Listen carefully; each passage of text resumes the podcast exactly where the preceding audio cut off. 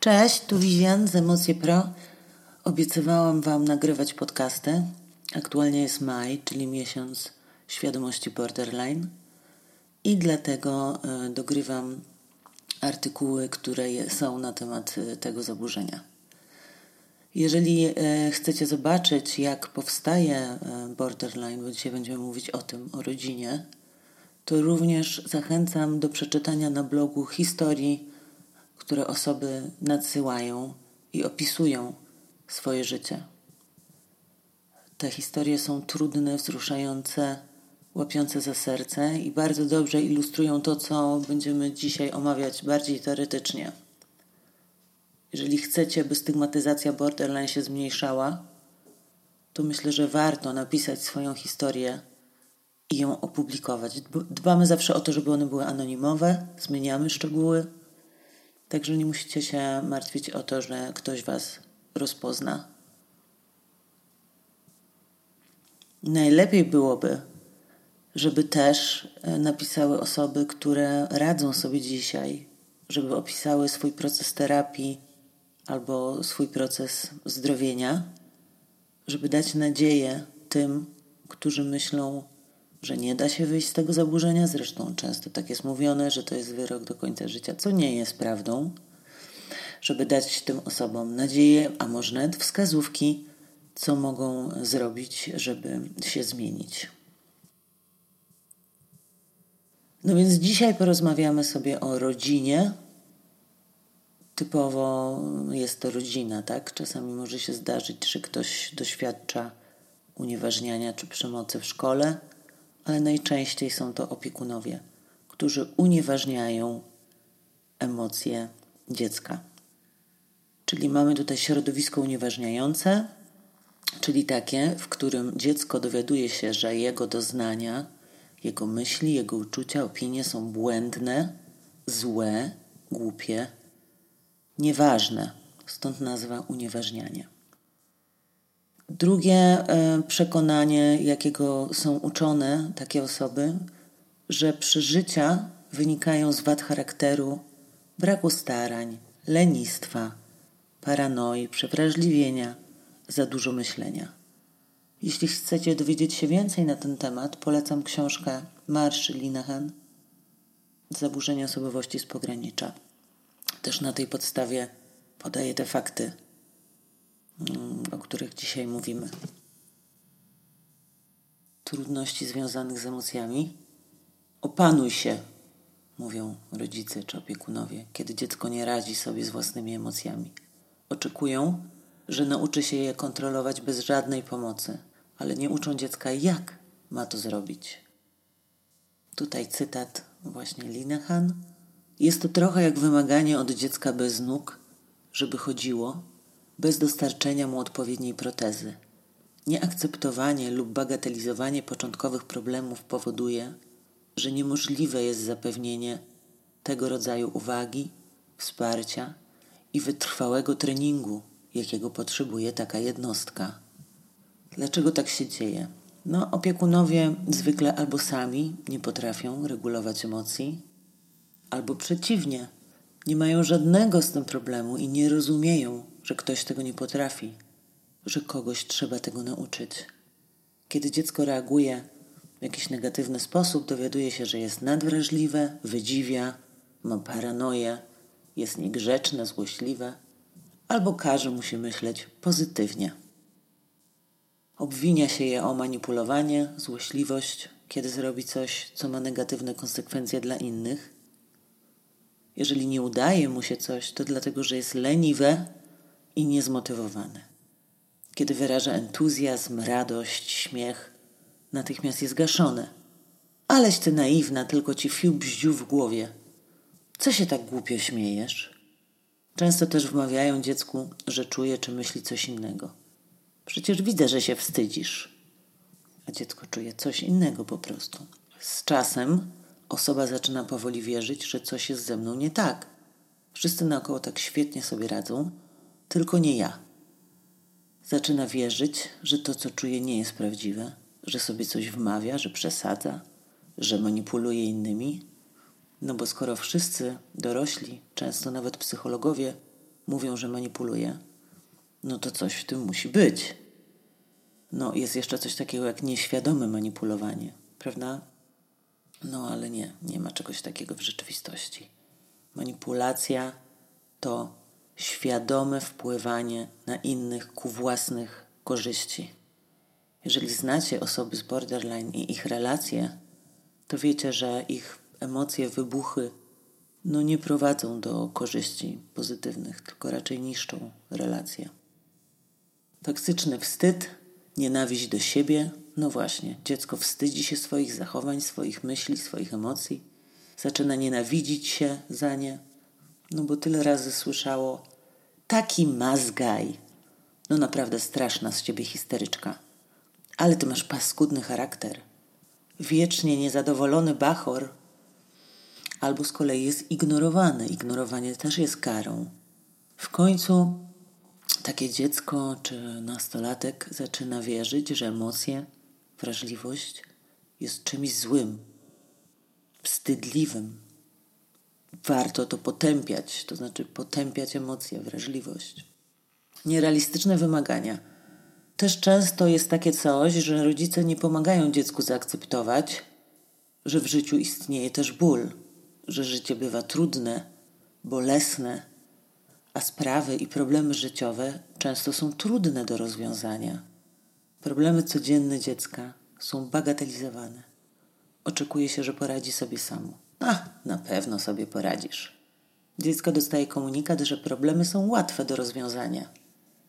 Natomiast ono nadal nie potrafi tego zrobić. No bo niby jak? Nie dostało informacji, nie zostało nauczone, jak rozwiązywać problemy. Zaczyna mieć nierealistyczne cele i wymagania wobec siebie, a kiedy nie osiąga tych celów, czuje wstyd, a nawet nienawiść do siebie. Linehan też wyłoniła typy unieważniających rodzin. Mamy tu rodziny chaotyczne z problemami finansowymi, uzależnieniami, zapracowanymi rodzicami. W tych domach nie poświęca się dzieciom czasu i uwagi. Potrzeby dzieci są lekceważone, dzieci muszą same o siebie dbać. Przygotowywać sobie posiłki, robić lekcje, organizować sobie czas, troszczyć się o swoje potrzeby emocjonalne. Dzieci są zaniedbywane, czyli unieważnione. Na przykład nastolatka, 12 lat, rodzice wyjechali pracować za granicę, ją zostawili pod opieką jakiejś opiekunki. Oczywiście tak zwany, bo nie ma takiej diagnozy, syndrom DDA również kwalifikuje się do tej grupy. Kolejnym typem są rodziny doskonałe. Rodzice nie są w stanie znieść silnych emocji dziecka. Może to wynikać z obciążenia rodziców obowiązkami, wielodzietna rodzina, dużo pracy albo przekonań dotyczących wychowywania dzieci mimo że kochają swoje dzieci, nie są w stanie zrozumieć, że ktoś może mieć trudności w kontrolowaniu swoich emocji. Na przykład matka, która powtarza, że terapia jest zbędna. Wystarczy, jeśli córka weźmie się w garść i zacznie myśleć pozytywnie, tak jak ona to robi. Ale mamy też rodziny typowe. Dla naszej kultury zachodniej, indywidualistycznej, ideałem jest zdrowy rozsądek, potęga umysłu ludzkiego osiągnięcia jednostki i jej niezależność. Definiowanie się przez zależność, przez relacje jest w naszej kulturze uważane za patologiczne. Każdy ma być samowystarczalny i w pełni nad sobą panować. Potęga umysłu racjonalnego, myślenie pozytywne i tego typu idee. To często działa. Wiele osób radzi sobie bardzo dobrze, kontrolując emocje, stawiając rozsądek ponad uczuciami u tych osób takie typowe wychowanie będzie skuteczne. Niestety, w przypadku osoby, która nie potrafi kontrolować swoich bardzo intensywnych i uporczywych emocji, to samo wychowanie staje się raniące i krzywdzące. I tu znowu mam cytat. Nakazanie osobom, które są zdolne do samoregulacji afektu, żeby kontrolowały swoje emocje, jest czymś całkiem innym niż nakazanie tego jednostce, która nie ma takiej zdolności. To również z książki Linehan. Janiem jest przemoc i borderline często wiąże się z doświadczeniem przemocy w dzieciństwie.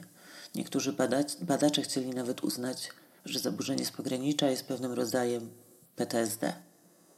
Mało osób zdaje sobie sprawę, że zjadliwa krytyka, wyszydzanie, przezywanie, a także zaniedbywanie dziecka to wszystko jest przemoc emocjonalna. Również ignorowanie, nieodzywanie, ciche dni. Zawsze podkreślam za laureatem pokojowej Nagrody Nobla Elie Wieselem, że przeciwieństwem miłości nie jest nienawiść, lecz obojętność. Przemoc nie ma miejsca w relacji dziecko-opiekun. Każda przemoc unieważnia potrzeby dziecka. Dziecko potrzebuje uwagi, ciepła, troski i szacunku. Jeśli rozrabia, to czegoś mu brakuje. Jeśli rozrabia często, jeśli sobie nie radzicie z dzieckiem, oczywiście macie do tego prawo, bo to jest trudne. Jednak wtedy idźcie po pomoc. Nie rozwiązujcie konfliktów z dzieckiem za pomocą jakiegokolwiek z wymienionych tutaj zachowań. 71% osób z borderline przeżyło ciężką przemoc w dzieciństwie. Praktycznie 80% fizyczne zaniedbania, np. dziecko bez kurtki zimą, niemycie dziecka, brak opieki medycznej, niedożywione albo otyłe, zaniedbania rozwojowe, np. opóźniona mowa przez zaniedbanie opiekunów, 53% znęcanie się psychiczne, odrzucanie, krytyka, umniejszanie, izolowanie, ignorowanie, terror, zastraszanie, straszenie porzuceniem, straszenie karami fizycznymi, wykorzystywanie do opiekowania się rodzeństwem, zajmowania się domem, trzymania domu, demoralizowanie, picie z dzieckiem lub zażywanie narkotyków czy innych używek, namawianie do działalności kryminalnej. 53% tak, doświadcza znęcania się psychicznego. To są badania Hecht z 2014. Prawie 30% przemoc fizyczna i przemoc seksualna od 8 do 31% u kobiet i od 3 do 17 mężczyźni. To są badania Lambi 2016. Natomiast te dane mogą być zaniżone bo aż 44% ofiar nikomu nie mówi o swoim doświadczeniu. No i 56% doświadczyła więcej niż jednej formy przemocy z tych, które wymieniałam. Przemoc fizyczna. Przemoc fizyczna jest często usprawiedliwiana nawet przez same ofiary, bo tak działa unieważnianie. Jeśli rodzice wmawiają dziecku, że biją je dla jego dobra, to ono może przyswoić sobie tę narrację, bo ono chce być kochane. Ma sobie powiedzieć, tak, moi rodzice to głupi sadyści. Zresztą istnieje też taka grupa rodziców, która używa kar fizycznych po prostu z niewiedzy, jaką to szkodę wyrządza. Naprawdę są takie osoby. Mam nadzieję, że będzie coraz mniejsza taka grupa. Zresztą, że będzie mniejsza przemoc w, w każdych grupach. Mówi dziecko, należało mi się. Gdyby ojciec mnie nie bił, to bym nie wyszedł na ludzi. Bezstresowe wychowanie do niczego nie prowadzi. Swoją drogą bezstresowe wychowanie to też może być zaniedbywanie dziecka. Dziecko potrzebuje ram i zdrowych, pełnych miłości zasad, dostosowanych do swojego wieku, które razem z nim się ustanawia. Przykład wypowiedzi z internetu. Zdarzyło się raz bądź dwa, że dostałem pięściami, ale musiałem naprawdę odpyskować wtedy ojcu, żeby na to zasłużyć.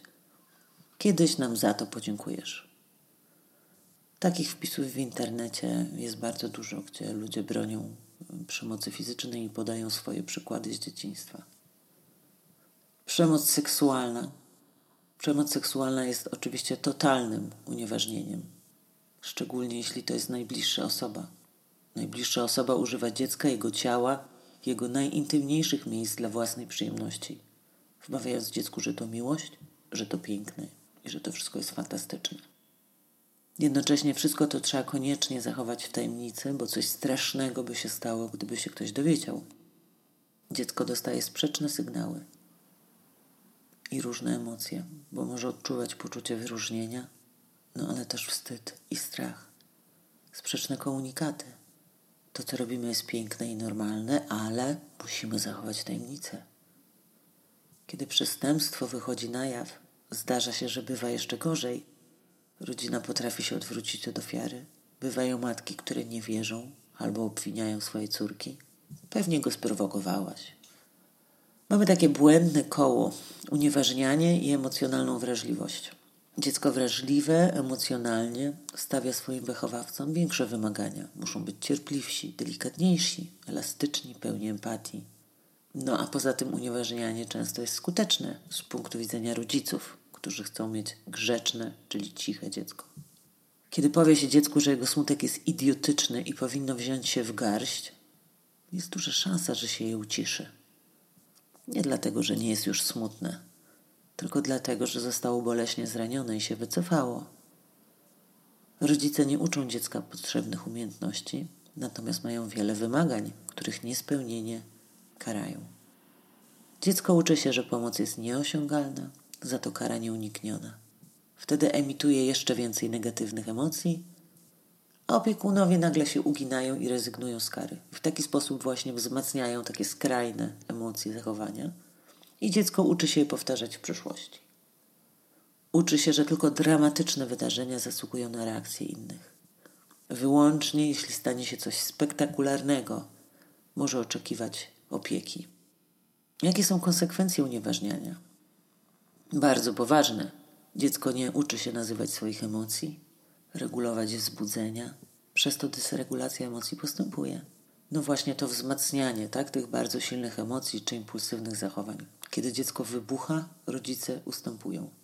Typowy przykład. Kiedy córka mówi, że kiepsko się czuje, rodzice kwitują. My też, ale są pewne obowiązki.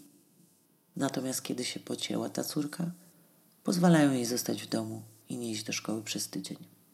Czyli na co dzień unieważnianie, które prowadzi do blokowania emocji, a raz na jakiś czas wzmocnienie wybuchu. Z tego właśnie może tworzyć się późniejszy wzorzec borderline. Unikania emocji, powstrzymywania emocji za wszelką cenę, co oczywiście nie jest możliwe, bo emocje się gromadzą i w końcu wybuchną w najgorszym momencie. Ludzie, którym mówi się, że ich emocje są nieprawidłowe, albo odejdą, albo się dostosują, albo będą dowodzić prawdziwości tego, co czują. Często bardzo silnie. No niestety, dziecko nie ma jak odejść, a jego krzyki mogą kończyć się większą karą. Pozostaje się dostosować. Jednak osoba z borderline jest tak wrażliwa, jej ból wewnętrzny tak prawdziwy, że jak pisze Lina Han, czuje, możesz mi mówić, że zrobiłeś to z miłości, ale moje zranione uczucia, udręka i wściekłość świadczą o tym, że to nie była miłość. Możesz mi mówić, że potrafię to zrobić i że to nic trudnego, ale moja panika dowodzi, że nie potrafię i że to jest trudne.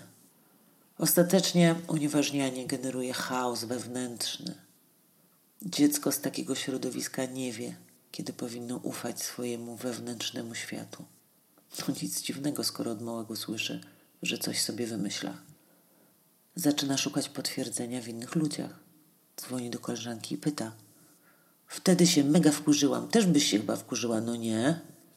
Koleżanka mówi, nie, nie, nie bardzo.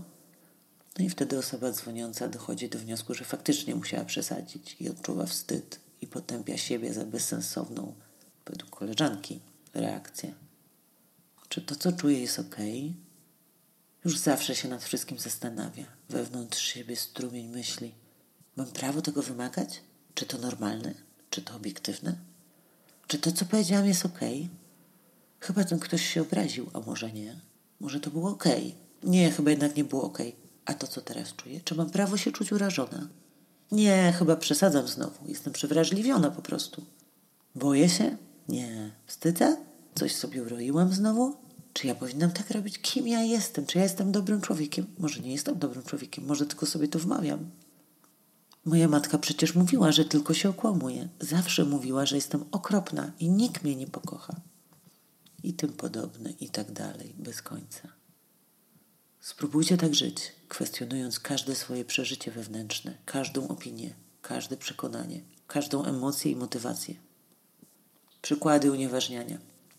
Kary nie działają. Tak, wyobraźmy sobie osobę, która do 14 roku życia nie miała żadnych obowiązków, tak, nie musiała robić nic sama. Wszystko robiła za nią matka. Pewnego dnia postanowiła zmienić zasady w domu. Zaczęła wymagać od córki wykonywania wiele obowiązków, załatwiania różnych spraw, ale ta dziewczyna nie miała szansy się tego nauczyć. Matka zaczęła dodatkowo ją karać. Wszelkie obowiązki miały być robione w określony przez matkę sposób. Jeśli robiła to inaczej, matka krytykowała jej wysiłki. Nic dziwnego, że dziewczyna szybko zrezygnowała ze starań, uznała, że nie ma to sensu. Zauważane były wyłącznie jej niedociągnięcia. Matka uznała, że wychowała niewdzięcznego bachora, a dziewczyna z czasem uwierzyła, że jest złą córką i złym człowiekiem. Takie scenariusze zdarzają się w pracy z nastolatkami. Oscylowanie pomiędzy skrajnościami. Pamiętajcie proszę, że kary nie działają.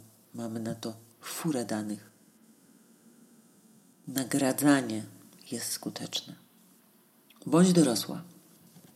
Nie wiem, czy znacie taki filmik. On się nazywa How to Punish Your Spoiled Kids. Możecie go zobaczyć w tym artykule o rodzinie, bo jest załączony albo na YouTubie. Ten filmik stał się wiralem na Facebooku jako przykład wspaniałego przykładu rodzicielstwa. No ale nie ma w tym filmie ani uprawomocnienia, ani przytulenia. Ojciec nie pomógł dziewczynce wyregulować emocji. Pyta się, już? Skończyłaś? Każdy widzi, że zachowujesz się jak głupia. Czyli zawstydzanie, w dodatku publiczne, bo wrzuca ten film do sieci. Dziewczynka nie potrafi regulować emocji. On nazywa to bycie zepsutym dzieckiem. Ona dalej płacze. Tata ją ignoruje. Dalej mówi do kamery. Wytrzyj stres z buzi. Jesteś dużą dziewczynką. Jesteś twarda. Co zrobiłaś swojej ładnej buzi? Zawstydzanie dziecka za emocje. Nie dyskutujemy z dziećmi. Z żadnym dzieckiem, mówi ojciec. Cóż, w takim razie jak nauczymy je nazywać emocje? Nazywanie emocji jest podstawą ich regulowania. Potem dziewczynka ma przepraszać. Też za swoje emocje? Ja jako dorosła osoba nie wiem, za co ona ma przepraszać. Ciekawe, czy ona wie. To normalne być smutnym. Nie wiem, co wydarzyło się wcześniej w sklepie, bo o tym jest ten filmik, że ojciec był w sklepie z tą dziewczynką, nie wiem, ona ma lat, dwa, trzy, i potem z nią wyszedł, bo płakała, czy złościła się. No więc właśnie nie wiem, co wydarzyło się wcześniej w sklepie, bo nie jest to powiedziane, no ale załóżmy najlepszy dla zachowania tego taty scenariusz. Załóżmy, że dziewczynka miała skrajny wybuch złości, nie do opanowania na miejscu w sklepie. Co on mógł zrobić? No, mógł wyjść z nią faktycznie. Być może na miejscu była na przykład ta zabawka, z którego powodu był wybuch. Było też głośno, dużo bodźców. Na zewnątrz jest spokojniej, można zająć się emocjami. Tylko, że ja na tym filmie nie widzę złości, widzę smutek. Z punktu widzenia dziecka malutkiego, które widzi tą zabawkę, może pierwszy raz w życiu i nie dostanie jej, może być tragedią dla tego dziecka. Oczywiście w danej chwili. Widzi kolorowego kucyka. Tata odmówił. Jest jej smutno, płacze, szlocha. Nic więcej w jej polu emocjonalnych nie ma. Wtedy trzeba dziecko przytulić powiedzieć, że to zrozumiałe, że jest smutna. Przecież jak my coś bardzo chcemy i nie możemy tego dostać, też się smucimy. Albo jak coś prawie mamy, może miała kucyka w dłoniach, a nam się to zabiera, to wtedy jest nam smutno. To zupełnie normalne być wtedy smutnym. Zachęcam Was do obejrzenia tego filmiku How to Punish Your Spoiled Kids.